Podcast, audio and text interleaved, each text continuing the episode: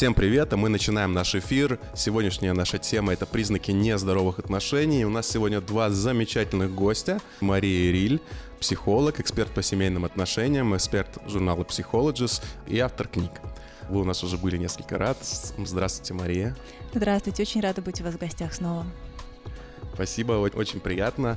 И второй наш гость — это Денис Куликов. Это психолог, коуч и эксперт по решению конфликтов. Вот, здравствуйте.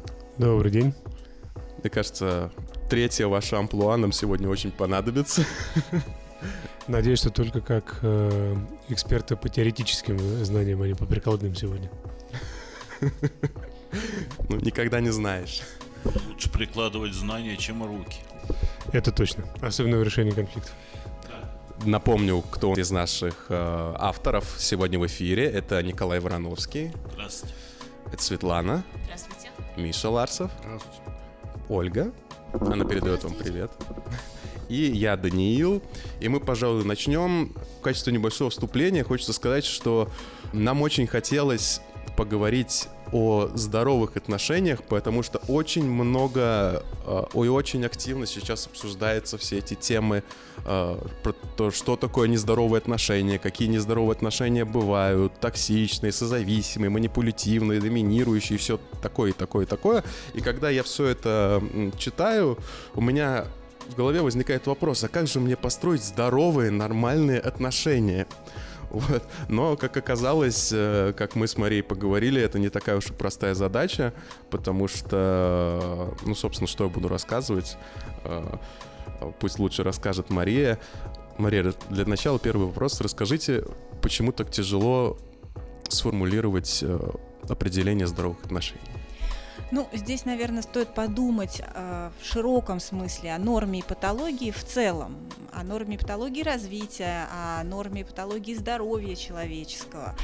И мы с вами понимаем, что норма, она настолько многогранна, она настолько разными красками переливается, что нам очень сложно ее собрать э, в какой-то один сборник. И если мы попробуем систематизировать и собрать какой-то сборник, нам проще собрать список того, что пошло не так. И исходя из этого мы понимаем, что если мы пройдемся по этому списку того, что пошло не так, за рамками вот этой патологии отношений окажутся здоровые, нормальные отношения. А какие они, это уже каждому решать. Для кого-то яркие, пылкие отношения, когда у нас итальянская семья дома, и мы говорим, о, сколько можно, это норма. А кто-то, оказавшись в такой итальянской семье, почувствует себя максимально дискомфортно, неуютно, будет ощущать нарушение границ и захочется сбежать оттуда. Поэтому норма для каждого, она очень индивидуальна, в то время как патология, ну, это, наверное, что-то общее для нас, для всех. Окей, э, Мария, и как я понимаю, э, поэтому мы сегодня постараемся выделить какие-то признаки нездоровых отношений для того, чтобы люди, э, заметив какие-то такие признаки у себя в своих собственных отношениях, смогли обратить на это внимание, как-то это убрать или скорректировать, и чтобы их отношения стали немножечко лучше.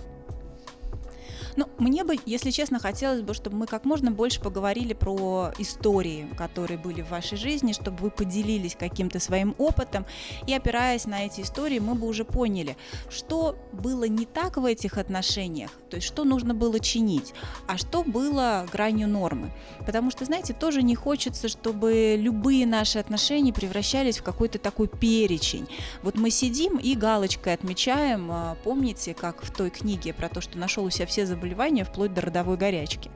Вот желательно с отношениями так не поступать, а все-таки наслаждаться ими. И только когда мы чувствуем какие-то страдания, только в этом случае обращать внимание э, на поиск того, что идет не так.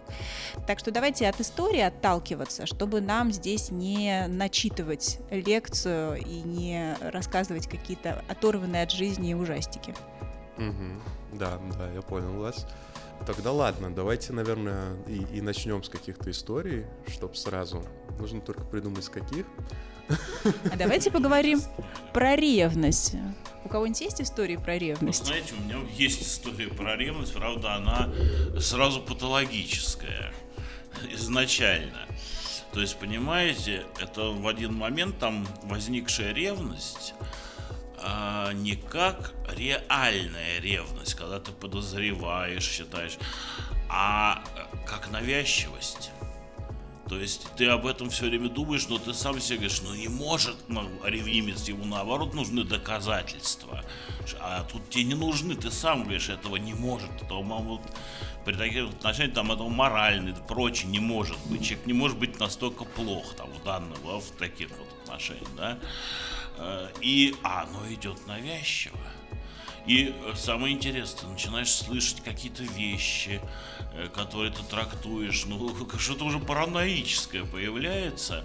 Там говоришь по телефону, и тебе кажется, что она там не здесь сейчас, а где говорит, а где-то в другом месте. И в результате я понял одно, что э, интуиция чисто подсказала, что просто мне надо признаться в этой ревности. И все. И действительно, причем мне не, не было ни разубеждений, наоборот, даже шутливое отношение, типа, ну, конечно, есть поводы, там, я много хожу, где одна, там, да, там, э, вот. Э, не потребовалось, и это вот снялось через, можно сказать, исповедь, вот так, что это было открыто, но вот в этом смысле я ничего не могу больше давать, потому что она вот изначально патологична была, была навязчивость. Очень здорово, Николай, спасибо, что вы поделились. Вот то, что я здесь вижу, прям обращаю внимание, классно, когда ревнивец понимает, что это не со вторым человеком надо бороться, спрашивать номера от э, телефонов, пароли и прочее, прочее. Надо понимать, что ревность, она внутри ей не управляет своим поведением наш спутник, а вот э, все-таки она внутри. Но здесь я сейчас, кстати, хочу Денису слово передать, потому что, на мой взгляд, э, это такая очень мужская тема ревности. Женщины тоже ревнуют, но все-таки наши литературные самые знаменитые ревнивцы это были мужчины. Ну, я небольшой любитель э, ген- гендерности в отношениях. Э, понятно, что у нас есть определенные различия. Э, меня вот в ревности, особенно в том примере, который вы э, рассказали, прям вот нравится, и я считаю, что это самое важное при работе с любой, с любыми сложностями, с любыми вопросами, в том числе и в отношениях, это признание того, что это есть. Вот когда ревность не признается ревнивцем или ревнивицей, а это выдается за, ну, как-то, ну, ну, само собой разумеющееся, ну, вот почему ты не позвонил или почему ты не написала? Когда следует вопрос, это что, ревнуешь?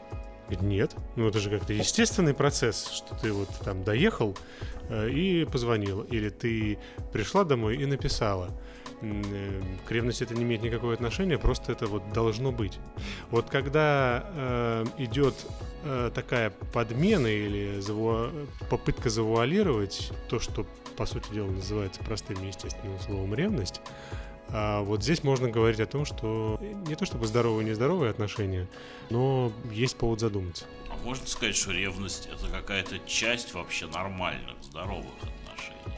Скажем так, если ревность используют как термин, э, свидетельствующий о том, что что-то не так, то нет. Но если о ревности рассуждать как о более широком понятии, то о ревности можно говорить как о проявлении особой заботы или, может быть, страха потери.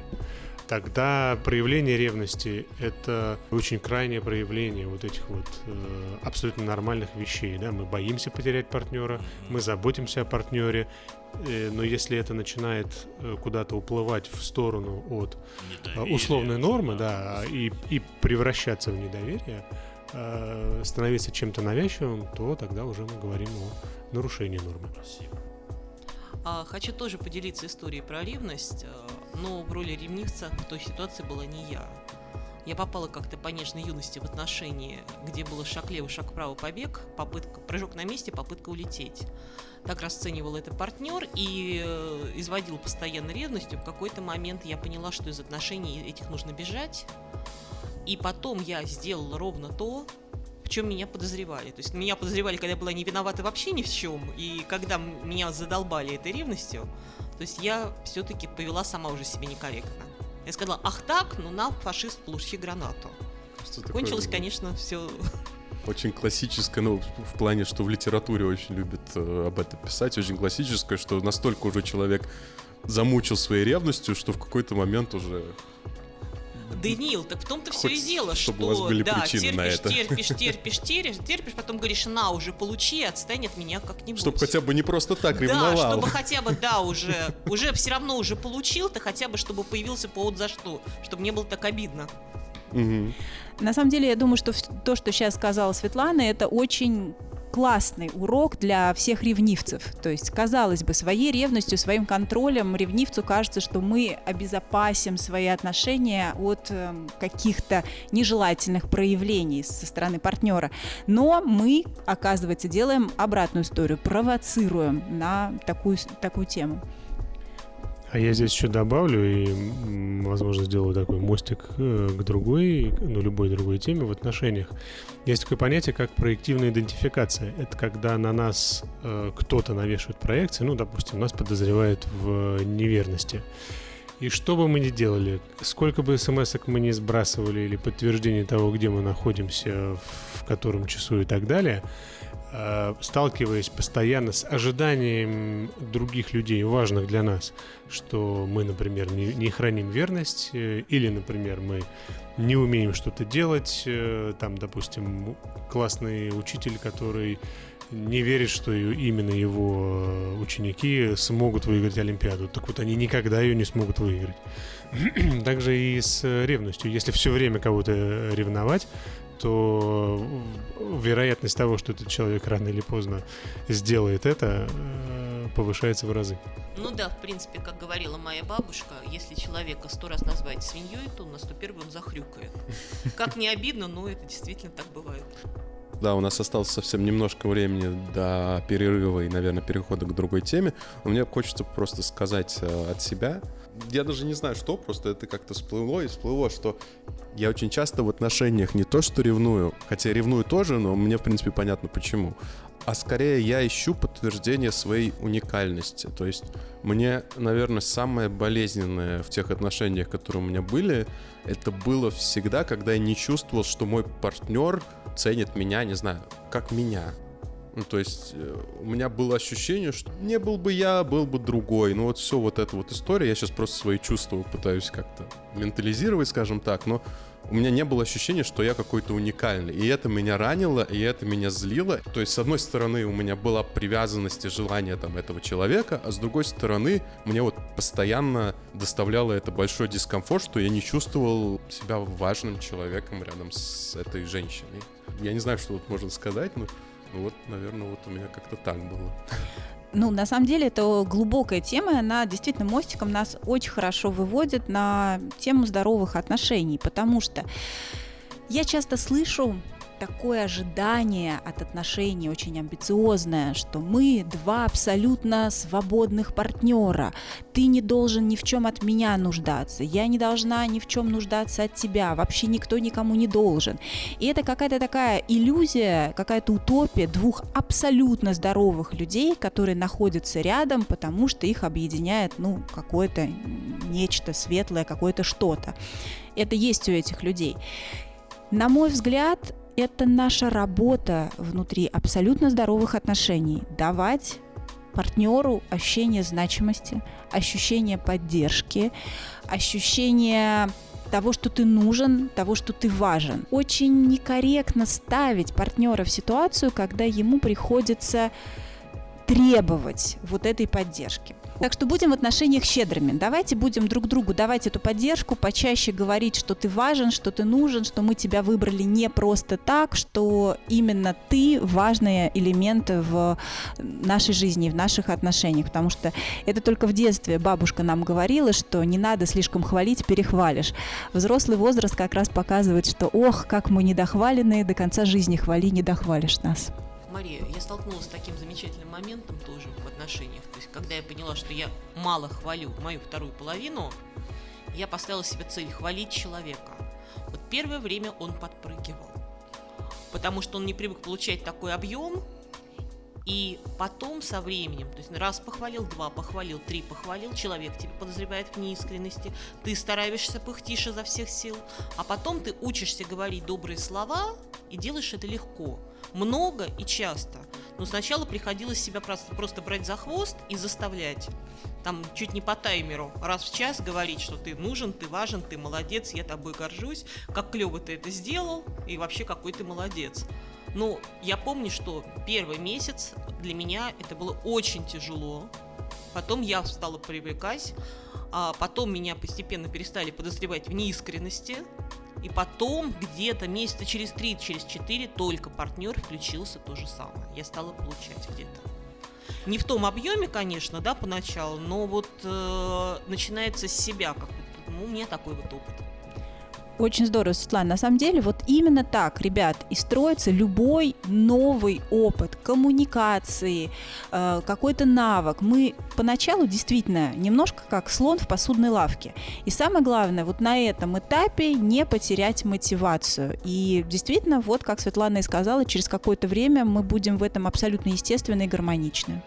Моя история о том, что однажды мы с моими друзьями были в одном заведении, я и парень с девушкой. Так вышло, что парень остался уже перед выходом, а мы с этой девушкой пошли в уборную. Не вместе, просто в одну сторону. Девушка так э, очень подозрительно оглядывалась на парнях, и я решил просто пошутить, сказать, что что, боишься, что уведут прямо здесь, прямо сейчас. На что мне последовал абсолютно серьезный ответ о том, что пусть только попробует. Я ему так отомщу, что мало не покажется. Я не думал, что моя шутка может такую реакцию спровоцировать. Это было очень странно. То есть как будто у человека цель в том, чтобы отомстить за еще не состоявшуюся измену. А, ну, здесь я не знаю, насколько это про ревность, наверное. Скорее, я бы пофантазировал на тему того, что как важно наказание за обиду, да, или за нарушение договора, да, за то, что делать нельзя. И э, если ревность, как, про которую мы говорили чуть раньше, это, например, гипертрофированное чувство безопасности в паре, э, или там гипертрофированное чувство заботы, или страх обмана, то здесь, э, если действительно такой нажим, какой вы почувствовали в этой фразе, он вынесен уже за пределы э, самого факта, что, ну, например, он может изменить или его могут увести, он может согласиться, и тогда важность приобретает уже последствия и ответные действия, то это не столько про ревность, ну, на мой личный взгляд, сколько про э, недопустимость э, нарушения установленных этой девушкой границ, прежде всего для самой себя. Можно ли с ней так поступить? И тогда вопрос возникает, а что же и кто, и когда, и как с ней поступил, и она не смогла этого сделать. Да, она не смогла достойно ответить, она не смогла достойно наказать, и тогда важность того, что другой не избежит э, наказания, приобретает дополнительное особое значение. А не может быть вопрос в том, что у девушки не очень высокая самооценка, и поэтому она сразу допускает возможность такого развития события. И второй вариант. Девушка просто для себя прописывает какие-то варианты развития отношений, просто прокидывает варианты, и к реальности она -то тоже не может иметь отношения. Я не очень люблю спекуляции на тему э, того, что ревность э, это признак э, или верное указание на э, какую-то не такую самооценку. Потому что это скорее э, такая нехорошая стигматизация людей, которые испытывают это чувство и как будто оно помещает любого ревнивца или ревнивицу в стан людей, неуверенных в себе. Поэтому я вот здесь комментировать э, не готов. А вот насчет второго э, примера, да, согласен.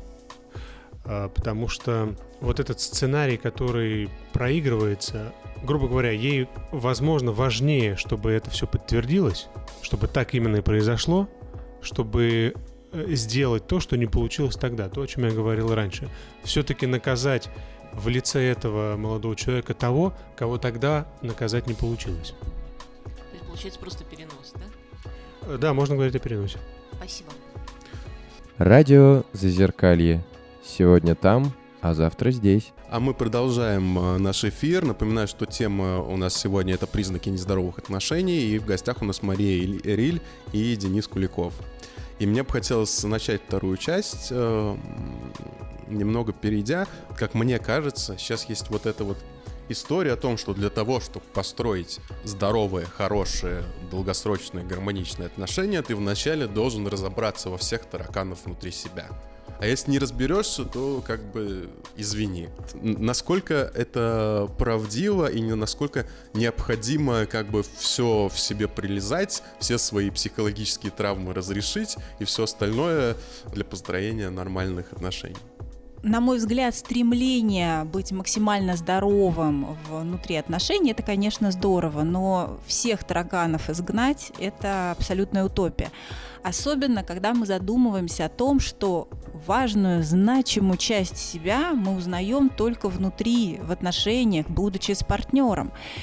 Иногда думаешь, я нормальный, адекватный человек, эти все ревнивцы, ох, сколько тут мы про них историй слышали, а отношения начинаются, сидишь 12 ночи, смотришь, а где это там чекинится человек, а почему на телефон не отвечает, а что это там, скрыл статус, чтобы нельзя было проверить, прочитано или не прочитано сообщение. И вот, здравствуй, новая сторона меня самого. Поэтому часть из наших тараканов, они только проявляются в отношениях, и только внутри отношений можно с ними работать. Но это же и классно. Наша многогранность открывается внутри отношений. Знаете, я э, как раз вспомнил на эту тему, что даже еще в древности это знали в монастырях и говорили, что пока человек не, об, не оботрется, не, не обтрепится вот в, в отношениях общежительного монастыря, собственно, он может, и не может уходить и на безмолвие потому что именно отношения выявляют, кто ты,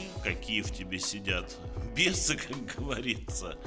Вот. Именно отношения они раскрывают и потому что вот так э, сидя дома, ты можешь думать, что я просто замечательный человек. Я просто все человечество обожаю. Но только соседку бы убить. Вот. Ну, кстати, вот а, возвращаясь к вопросу, то, что Даня сказал, мне кажется, один момент будет полезен. Не все об этом задумываются. Мне кажется, хорошей идеей побыть немножко одному, пожить немножко одному сразу после э, родительской семьи, прежде чем жить с кем-то еще. Хотя, может быть, мы будем параллельно в отношениях.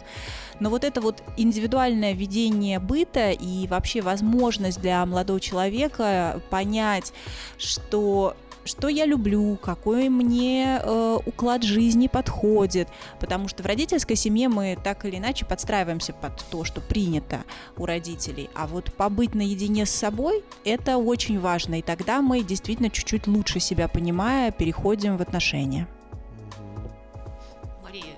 На своем опыте проверено, что да, действительно полезно пожить одной, потому что начинаешь узнавать, во-первых, сколько всего ты должен делать в этой жизни, сталкиваешься с очень многими вещами, которые ты считал, они происходят сами по, себе, они не происходят сами по себе, и становится жутко обидно. А во-вторых, начинаешь выяснять свои границы, что для тебя важно, что для тебя не важно, как тебе нравится, как тебе не нравится. Ну, могу привести вот такой пример. У нас в родительской семье меня приучали любить фарфор. А потом, много лет спустя, я случайно для себя поняла, что я терпеть не могу сочетание синего кобальта с золотой полоской, хотя это мой любимый Ломановский фарфоровый завод. То есть фарфор мне безумно нравится, это вот моя любовь, моя радость. А вот те сочетания, которые считали классическими и преподносили дома как норму, оказалось, что для меня они визуально неприемлемы. Ну вот да, кстати, здоровые и нездоровые отношения. Если родительская пара супер гармонично и с одной, и с другой стороны, то молодые люди, кто вот начинает отношения, выйдя сразу из э, таких здоровых абсолютно родительских семей, у них есть большие шансы построить тоже гармоничные отношения. Но какой процент из нас может похвастаться такой семьей? Очень маленький. И поэтому очень часто первые отношения, они действительно так много раздрая привносят, потому что мы и что мы хотим еще не успели понять. И еще по-прежнему живем тем, что от нас родители родители наши хотели, а то, что они от нас хотели, не всегда было здоровое, и, в общем, нашему первому партнеру обычно достается. Ну и нам от него, потому что, как правило, если мы в одном возрасте начинаем встречаться, то те же самые проблемы. Ну, а это разве зависит от, ну, от возраста?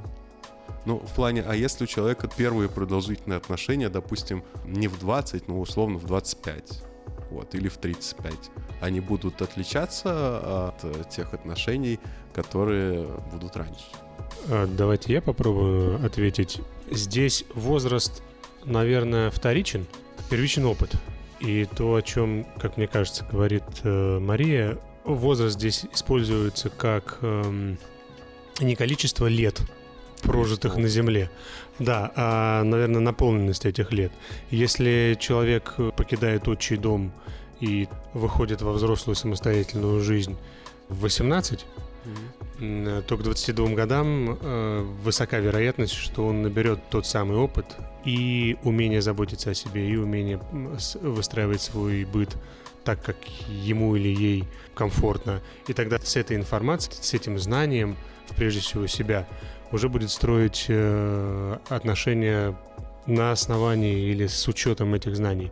Если же э, покидание э, родительского, ну скажем так, влияния произошло чуть позже, и, например, это влияние еще и было сильно, и в том числе из-за этого происходит покидание семьи э, позже, то тогда в 25 э, человек э, будет сталкиваться с новым для себя миром, с новым для себя познанием самого себя в этом мире. Тогда здесь возраст будет играть э, такую роль. Может случиться так, что, допустим, человек, мужчина или женщина в 25 лет смогут встречаться, ну, то есть, условно говоря, с кем-то в 21 год, опять же, да, условные 25 и условные 21, и фактически они в плане построения отношений и знания себя могут, будут находиться, несмотря на разницу в возрасте, примерно на одном и том же уровне.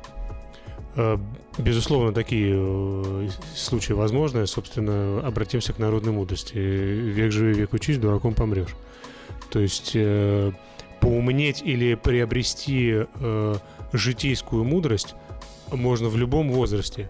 И, к сожалению, можно прожить огромное количество лет, этой мудрости так и не постигнуть. А, Денис хотел спросить, эм, но ведь а, бывают ведь случаи, когда оба человека в паре и могут прожить до старости, и оба быть, например, инфантилами. В принципе, всю жизнь. И может быть даже то, что они оба инфантилы, может это как-то даже гармонизирует их отношения. Есть такое же вот не, не на мудрости, а наоборот, на инфантильности. Что же, наверное, что-то возможно. А здесь я прям, вот мы заходим на территорию нормальности и, и здоровья отношений, то есть то, о чем мы, то, с чего мы, собственно говоря, и начали.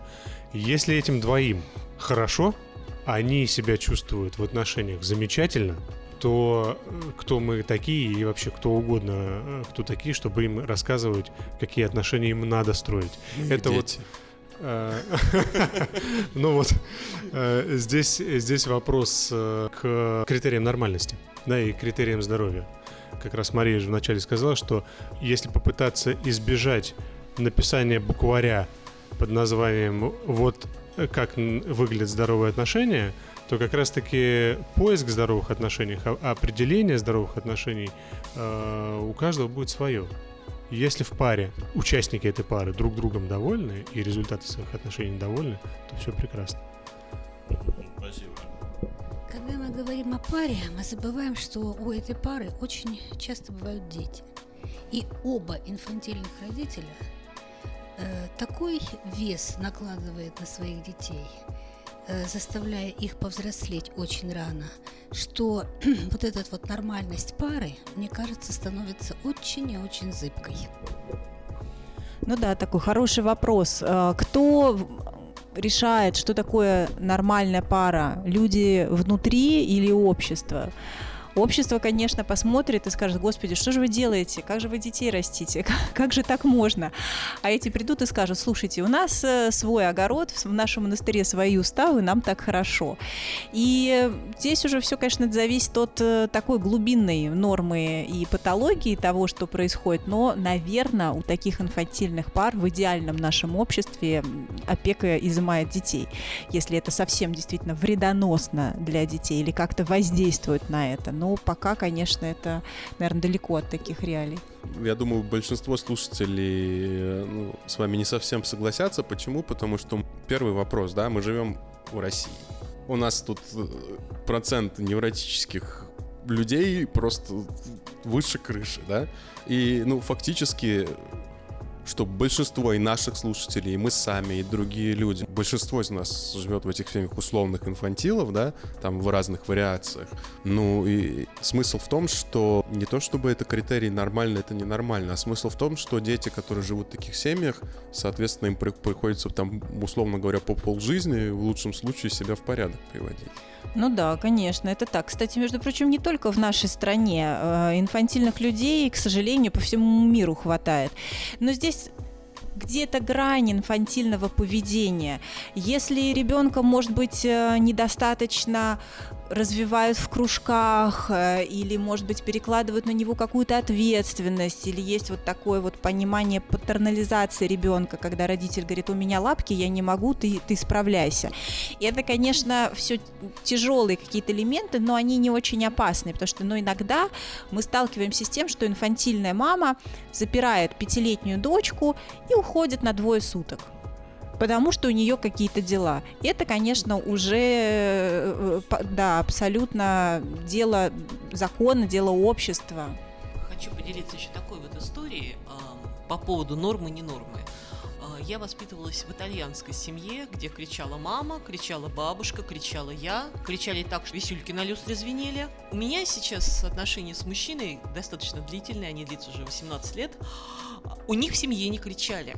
И вот первое время я и в наших отношениях кричала, а потом я кричать перестала. То есть вот у них была такая норма в семье, у нас была другая норма в семье. Я помню даже вот этот переломный момент, когда мой мужчина э, сказал деточке подруге, когда ребенок стал э, визжать, верещать, покрикивать, он сказал, Никита, что ты орешь? Я же не ору. И деточка застыл и задумался, думает, ну что оказывается можно не орать, и мало того, что деточка задумался, и я сама тогда задумалась, что оказывается можно выяснять без криков. То есть у нас вот первые три года наших отношений, у нас была итальянская семья с одной стороны, но другая сторона тоже вовлекалась вот в это все. Мне кажется, очень интересно то, как мы все притираемся, и что у каждой пары есть э, у каждой нормальной пары или не очень есть свои этапы. Проходим через э, этап юности пары, через этап зрелости пары, потом, может быть, снова зайдем на этап юности, если захотим, если захотим развивать наши отношения. Поэтому это все очень интересно.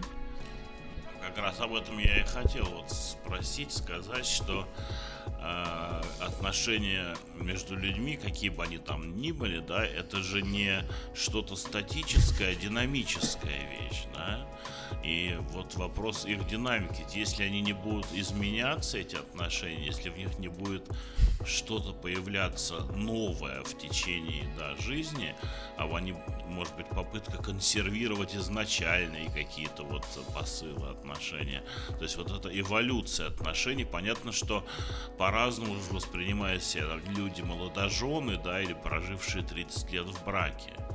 И, не, и бывает ведь, да, вот это что человек не готов, как у Маяковского, там лодка обыт разбилась, да, человек не готов как-то встретить человека не в ауре э, вот этой какой-то влюбленности, а в динамике, и он, может быть, и любил бы, но, может быть, он просто не может понять и принять эту динамику. Это очень классная тема. Мне кажется, что вот про эволюцию отношений мы можем поговорить в нашей следующей части. Да, согласен. Радио Зазеркалье. Уж лучше вы к нам. А мы продолжаем наш эфир. Напоминаю, что у нас тема — это признаки нездоровых отношений. У нас в гостях Мария Эриль и Денис Куликов. И сейчас хотелось бы чуть-чуть добавить академичности в наш разговор и спросить вообще, какие бывают этапы развития отношений. Супер академично. А, я надеюсь, мы быстро и весело поговорим на эту тему, но самое главное, что я хочу сказать в начале, это приготовиться к тому, что отношения будут меняться и они будут развиваться. Причем хотим мы этого или не хотим. Нас может все устраивать, мы можем ходить, сложив ручки, говорить, о боже, пусть ничего не поменяется, так сейчас все хорошо, не надо. Но каждый из нас трансформируется по жизни. Э, мы хотим этого или не хотим, мы находимся в постоянном внутреннем движении. Наша психика трансформируется. Иногда в плюс, и мы это называем духовный рост, личностный рост. Иногда в минус, и мы говорим, что нас съедает тревога, нас съедают какие-то депрессивные состояния, нас могут э, съедать какие-нибудь наши там обсессивно-компульсивные истории, и нам становится хуже. Но так или иначе, вот мы не являемся той субстанцией, которая зашла в отношения сейчас, и она же остается через 5, через 10 лет. То есть каждый человек трансформируется. И один из вопросов отношений – это через некоторое время на новом этапе задать себе вопрос и задать партнеру вопрос, а я вообще выбираю этого человека в отношения дальше. Прошло пять лет, я поменялась, ты поменялся, мы вообще параллельно с тобой двигаемся или нет. И вот этот вопрос очень часто люди не задают себе. И мы переходим в ранг движений э, в отношениях по умолчанию ты развиваешься немножко в свою сторону, окей, у тебя остается твое личное пространство. Я развиваюсь в свою сторону, у меня мое личное пространство. И вот это личное пространство, оно иногда имеет тенденцию нарастать так, что уже общего пространства не остается. И вот мы приходим домой, и вот он один и тот же этот человек, и у нас уже налаженный быт, и мы называемся семьей, у нас есть общие родственники, но про что наши отношения мы не знаем. И это часто приводит к важному этапу в наших отношениях, это кризису. Самый распространенный, самый горячий кризис, он связан с изменами, и понятное дело, что ревность и тема ревности, она здесь очень сильно актуальна. И вот здесь, конечно, для большинства людей тема измены очень болезненная, и не хочется об этом говорить, и не хочется даже думать. И чаще всего люди говорят, что если, не дай бог, что-то такое произойдет, это для меня конец отношений. Но вот я как терапевт, который годами работает с парами, я вам могу сказать так – пара, которая прошла свой кризис, иногда это может быть измена, или какой-то другой, не менее разрушительный, тяжелый кризис, какая-то другая форма предательства может быть, знаете. Вот эта пара, как из той поговорки, когда за двух небитых одного битого дают. Поэтому этапы наших отношений, они маркированы кризисами. Мы идем по жизни, наши отношения развиваются, мы эволюционируем. Неизбежно мы упускаем из виду что-то важное. Мы упускаем нашего партнера. И когда у нас есть дети, это нам особенно легко сделать, потому что ребенок ну, настолько занимает внимание, что вынырнув там через 5, через 7 лет после того, как мы занимаемся только детьми, мы смотрим на своего супруга, женщины, и так ты кто вообще за эти 5-7 лет? И работу поменял, и стрижку поменял, и по бокам что-то наросло или наоборот а, а, ушло. Ты кто вообще? И это, кстати, очень интересная история. А можем ли мы быть дальше? А о чем нам а, строить отношения дальше, когда дети не занимают столько времени? И вот то, как мы переживаем эти кризисы, это определяет дальнейшее наше развитие внутри отношений. Но ведь то же самое, Мария, можно сказать и о мужчинах, да, то есть я не на этом женился, во что-то превратилось, что это мне не это обещали, а что я получил. Верните все как было и желательно быстро. Ну да. Э, вообще верните все как было в отношениях – это дорога в никуда. Когда к терапевту семейному приходят люди и говорят, мы, у нас запрос к вам как терапевту, мы хотим, чтобы было как в начале. Мы же были такие классные, вот мы хотим, чтобы было как в начале. И это невозможно. И это прощание с иллюзиями, прощание с какой-то нашей инфантильной частью, когда можно заново поставить тот же самый мультик и получить эффект от того, как посмотрел его впервые. В отношениях то же самое. А, это будут другие отношения. То, что не будет так, как было в начале, это не значит, что вам не понравится. На мой взгляд, на фоне кризисов, на фоне вот таких вот болезненных вопросов, а, связанных иногда и с внешними изменениями, да, куда от них деваться, они все-таки происходят с нами, мы можем построить на фоне этого всего очень глубокие отношения когда действительно наш контакт и наш выбор партнера, он будет не про поверхностное, не про то, ой, какое на тебе платье, ой, какая у тебя борода, а про то, что ты значишь, какими смыслами ты звучишь, про какую-то такую философскую составляющую, которая станет актуальна. В этих случаях, мне кажется, э, что часто ведь эти измены могут быть именно поиском вот этого первоначального утраченного, да, Э, вот этой какой-то романтики, которую надо вернуть. Я помню, одна подруга признавалась, у нее довольно еще такая разница в возрасте с мужем в его, его сторону. Вот. И ей прям так хотелось с кем-то отношений и романтичных и так далее. Хотя она понимала, что семью она разрушать не будет. И как бы, ну, это даже было немножко наивно. То есть, типа, ну, мне даже не обязательно с ним спать, а вот ходить при луне. Я бы не сказал, что это инфантильная женщина. Она как бы прекрасный специалист, она даже во многом такой хозяин ситуации. Но вот э, впечатление, что ну да, нуж, нужна была какая-то свежая струя в этих отношениях, и она была, в принципе, как бы готова к измене. Ну, это же здорово понимать то, в чем ты нуждаешься. То есть ты нуждаешься в романтике, ты хочешь ходить с кем-то за ручки. Это здорово, когда ты понимаешь, что ты хочешь. Другое дело, что мы можем это захотеть, и мы можем это получить в отношениях со своим супругом. Но мы, конечно, понимаем, что так легко с кем-то незнакомым, новым, неизвестным человеком, о котором мы ничего не знаем. И в эти пробелы знания мы можем напихать своего сколько угодно. Вот как легко влюбиться, и как сложно влюбиться в человека, про которого ты знаешь на 15 ходов вперед, что сейчас последует. Но да, эта задача сложная, но было бы здорово, чтобы она нас все-таки заряжала, и чтобы мы стремились к тому, чтобы найти новый контакт все-таки с нашим а, близким человеком. Я здесь, кстати, добавил бы, что, ну, наверное, такая хорошая подсказка, и, может быть, даже хороший э, способ – этого поиска чего-то утраченного или чего-то недостающего в паре, э, часто об этом говорят, это так тяжело, гораздо сложнее вот обратиться к э, супругу, с которым прожил там энное количество лет, или к супруге, там заново его или ее полюбить. А вот если вспомнить о том, что мы говорили в начале, э, люди, которые начали отношения, вошли в них, они никогда уже не будут другими. Они развиваются сами по себе, они развиваются в отношениях, и они развиваются в внешней среде. Как минимум, а, каждый из них становится старше а, с годами прожитыми вместе.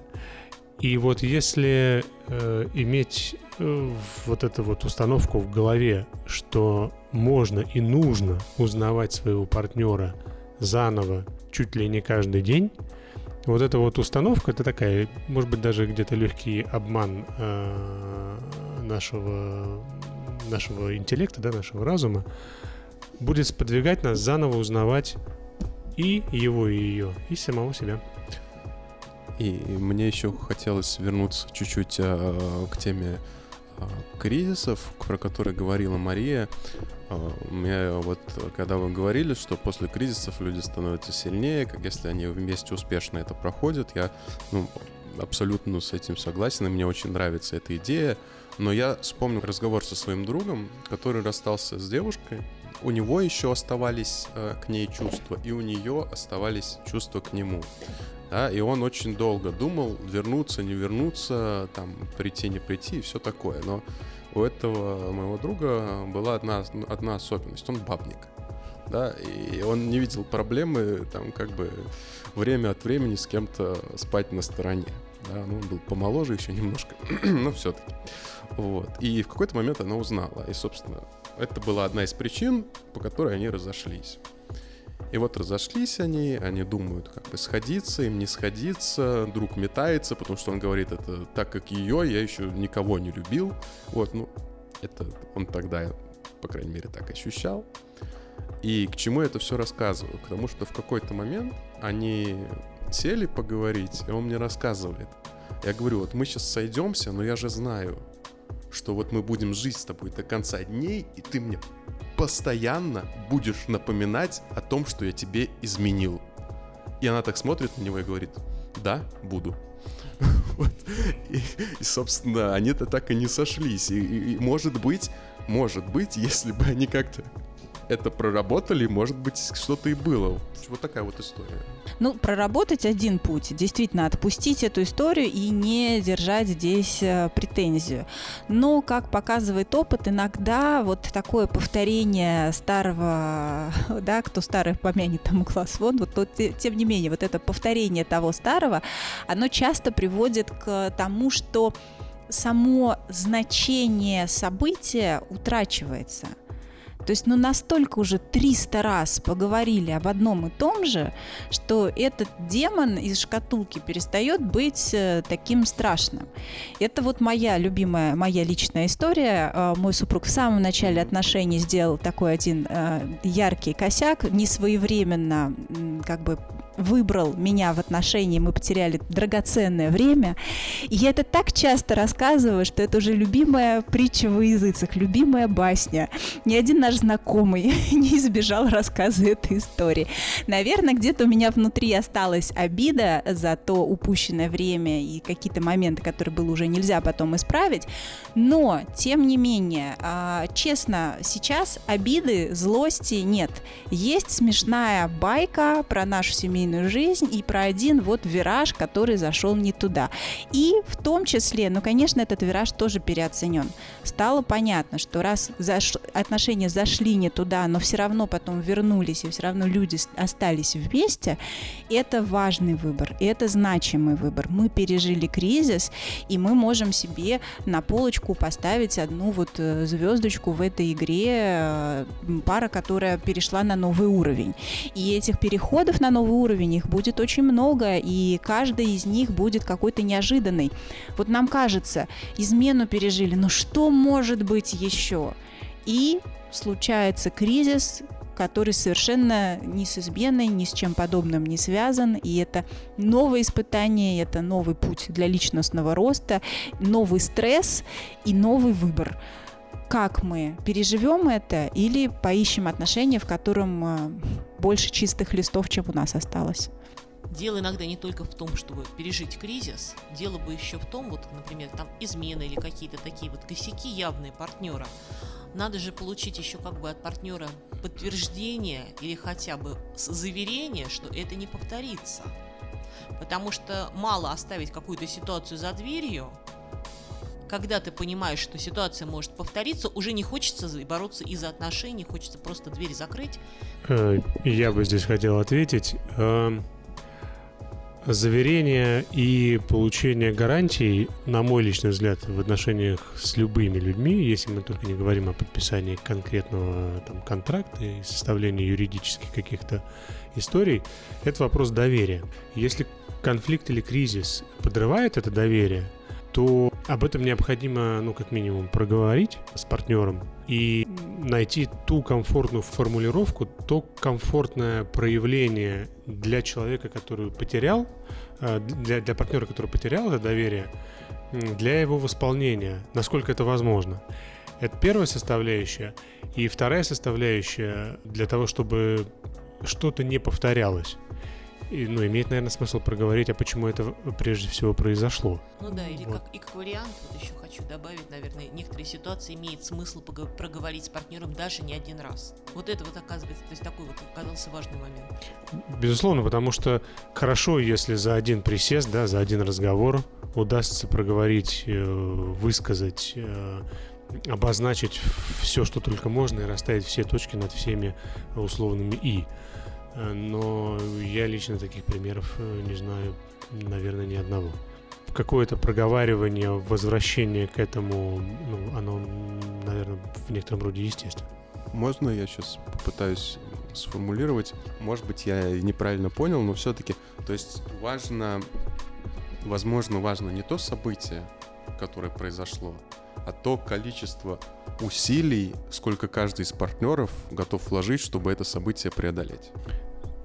И его не повторить. Мгм. Да, это очень здорово. Мы сейчас много говорим про разговоры. И вот хочется подчеркнуть, может быть, кому-то это покажется прописной истиной, но лучше я лишний раз скажу. Больше нужно разговаривать. Вот, вы знаете, у меня прям триггер. Так меня раздражает вот эта вот фраза. Иногда мы в статусе ВКонтакте можем это увидеть. Когда надо объяснять, уже ничего не надо объяснять. И вот столько в этом пафоса и столько в этом самоуверенности, что партнер должен быть телепатом, что я настолько достоин вот этой вашей телепатии, она должна снизойти. И это у меня, конечно, вызывает очень много раздражения, потому что я знаю, что вот если убрать вот эту одну маленькую установку, мы решим такой большой пласт проблем, который накопился у людей. Говорите обязательно, говорите много, проговаривайте. Иногда пусть будет казаться, что это немножко вот какая-то вот уже шизофрения прошла, произошла, да? Правильно ли я понимаю, что ты хотел сказать, что э, чтобы я почаще покупала Я вот такие... посмотреть, оглянулась ли она. Да, чтобы я почаще покупала такие булочки, потому что я купила вот такие, эти тебе не нравятся. Ответ нет, я вообще не на булочки хмыкнула, я хмыкнул на то, что я такой толстый, а тут булочки. То есть действительно нужно выяснять, что человек имел в виду и что мы не так поняли. Я могу поделиться историей такой короткой. Мне одна из организаций, значит, запросила э, с такой формулировкой «Сделайте нам что-нибудь по поводу конфликтов». Я говорю, надо решить какой-то конкретный конфликт в конкретном подразделении. Они нет, нам вот нужны какие-то инструменты, какие-то техники работы с конфликтами. Вот проведите нам тренинг по конфликтам. Я говорю, смотрите, я, говорю, я прямо сейчас бесплатно дам э, лучший инструмент со всеми конфликтами. Такие, ну какой? Я говорю, «Разга- разговаривайте. Разговаривайте друг с другом. И это верно, ну вот как для организации, так и для пары. А, избежать конфликты а, и решить их э, можно и нужно прежде всего одним, одним самым простым инструментом это разговором друг с другом. Да, у меня вот сейчас я все это слушаю, у меня появляется такой более обобщенный вопрос к Марии и Денису. А, э, в том, что э, достаточно ли люди, которые сходятся, ну мы вот сейчас говорим обычно о глубоких сейчас отношениях, да, там семейных пар, э, в паре, э, вот, достаточно ли они понимают, вот мы сейчас говорили об изменах, ревности, то есть э, зачем, э, почему, собственно, нужны эти отношения как будто вот до конца жизни. Ведь это же идет, э, да, вот с точки зрения естества простого животного, это не нужно, да, это, это идет с неких э, моногамных, да, установлений, еще, конечно, религиозно, еще и в язычестве, потом в христианстве, в других там религиях, да, и вот эта, собственно, некая клятва верности, она, она же притязает, собственно, на сверхъестественное, а не на естественное. И, возможно, современный секулярный человек может не очень понимать, э, вступая в отношения, для него это непонятно, не до конца осознанная вещь. Если раньше, почти, можно сказать, любой брак воспринимался как иерогамия, да, как священный брак, то сейчас это может вступать вот в это противоречие, что это наследие неких таких архаичных э, культур, где именно вот это там до конца жизни, это вот неразрывный, освященный свыше союз, а сегодня вот человек может просто не понять смысла, а зачем? Ну, у меня такой взгляд на это. Если посмотреть э, на то, с чем мы, скажем так, с наследием, с которым мы работаем, да, с которым мы имеем дело, то исторически важно смотреть на контекст. И вот контекст священного союза семейного, контекст важности концепции «пока смерть не разлучит нас», в контексте, да даже хотя бы 300-400 лет назад, если посмотреть на среднюю продолжительность жизни, ну, мы говорим там о 20-30 годах, из которых активных, ну, дай бог, если 10. Ну, может быть, 15. Это когда плюсует с детской смертностью очень высокой. сейчас можно долго дискутировать на то, там, долго жили люди или нет, но, в общем, вот, с одной стороны, необходимость закрепления всего этого, то есть союза мужчины и женщины, э, крепости брака, основанная на том, что людьми, которые имеют уверенность в завтрашнем, в послезавтрашнем дне, э, и они знают, как жить, лишает их необходимости и риска ну, там, думать не в ту сторону, в которую нужно. Это с одной стороны. С другой стороны, когда мы не говорим про ту продолжительность жизни, которую мы имеем сейчас, концепция одного брака на всю жизнь, да, или, или э, одной пары на всю жизнь, она не выглядит странной, она выглядит естественной. В наши дни то, о чем мы говорим, и скорость, и обилие информации, и изменения в жизни, в паре, развитие людей, э, обретение новых смыслов, и продолжительность жизни, но не то чтобы сподвигают нас не сохранять э, браки весь этот период времени, но вводят новую, новый взгляд на то, что да, есть возможность не прожить всю жизнь с одним человеком, и это нормально дойти паре до той точки э, своего совместного развития, где необходимо попрощаться друг с другом, попробовав сохранить отношения, но придя к, к, там, к обоюдному решению, что дальше необходимо э, двигаться порознь, в современных реалиях это нормально. И там, как сказал один мой добрый друг, э, и тоже э, там, человек, занимающийся отношениями, расставаться надо в любви. Вот э, вот такое расставание, осознанное в какой-то промежуток времени, да, пройдя, оно, на мой взгляд, сегодня нормально. Когда мы говорим о количестве лет, проведенных вместе, давайте все-таки больше думать о качестве. Нет смысла установить внутренний вот этот счетчик и дотянуть до победной золотой свадьбы, скрипя зубы, ненавидя нашего партнера. Давайте все-таки двигаться туда, а, понимая, что Возможно, мы разойдемся, вот как Денис сейчас сказал, да, действительно. Но мы сделали все для того, чтобы быть вместе и чтобы мы были счастливы. Я очень часто в ответ на э, вопрос Николая, вот на такие вопросы я часто привожу в пример двух исследователей. И всем, кому интересно, погуглите видео э, Хелен Фишер это американский антрополог, та самая женщина, которая э, путем исследования через МРТ мозга человека объяснила нам, почему любовь живет три года. Вкратце, там про то, что наша биология нам не помогает, и она заточена на то, что через три года мы сами по себе. И это не значит, что отношения должны умереть через три года. И это значит, что это первый наш Вопрос к себе. А после того, как бонусы от природы, вот этот вот э, кредит, он закончился, мы вообще будем сами-то работать, весла возьмем и будем грести или пересядем на другую лодку с другим попутным течением. И тут же второе исследование, очень сюда комплементарное. Э, сейчас руководитель этого исследования это Роберт Уолдинджер, и тоже есть его видео на TED, где он рассказывает про длинное лонгитюдное исследование Гарварда, которое как раз подтвердило, что залог психического здоровья и счастья человека в долгие годы – это счастливые отношения. Внимание, не номинальное наличие отношений, а действительно счастливые, гармоничные отношения. Поэтому вот в таком парадоксе, друзья, мы находимся, поэтому отношения тяжелы. Биология наша за то, чтобы мы через три года перескакивали в новые отношения, а психология за то, чтобы мы с одним и тем же человеком снова и снова договаривались. Тяжелая работа быть человеком. Особенно, когда за это не платят. Так, ну, к сожалению, у нас время эфира заканчивается.